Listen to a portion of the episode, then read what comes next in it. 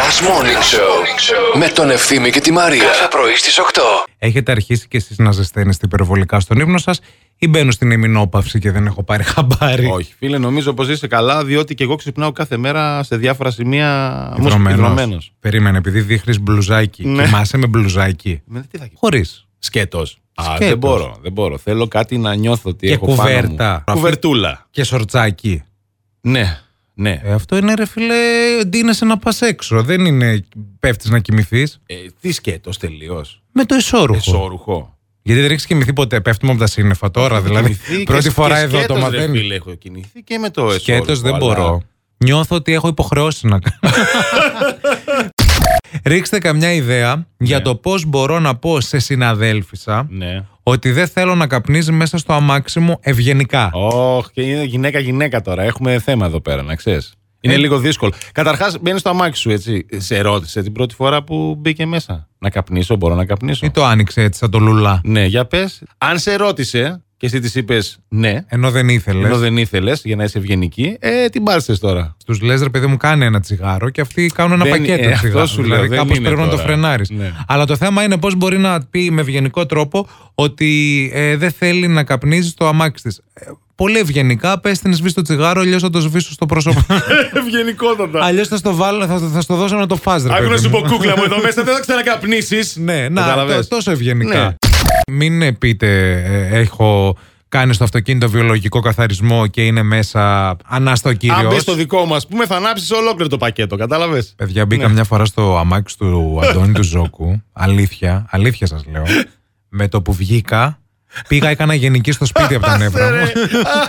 αλήθεια, πήγα, κατέβασα κουρτίνες και τις έπινα. Τόσο πολύ είχα νεύρα. Αλήθεια. Γιατί ρε πουλάκι μου, τώρα μου το θύμισες.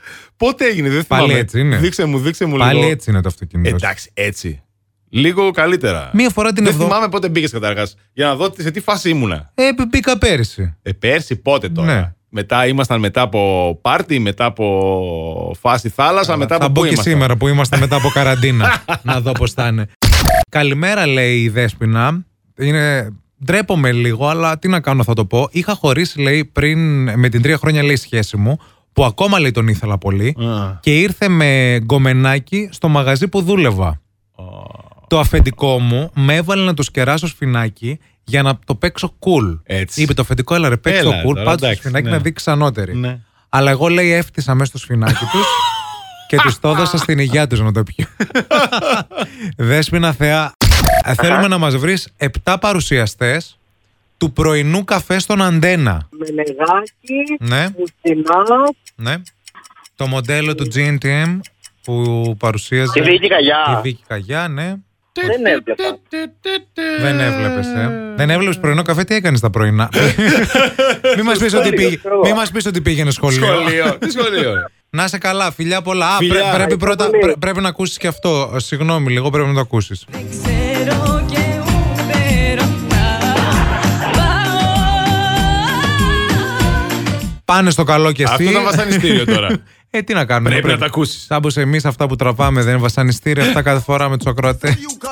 Ρωτάς πώς είμαστε μετά. Πάμε τα σκάμε στους ψυχολόγους. 40 ευρώ τη συνεδρία. Και να ερχόμαστε εδώ κάθε πρωί να το παίζουμε όλα παλούζα.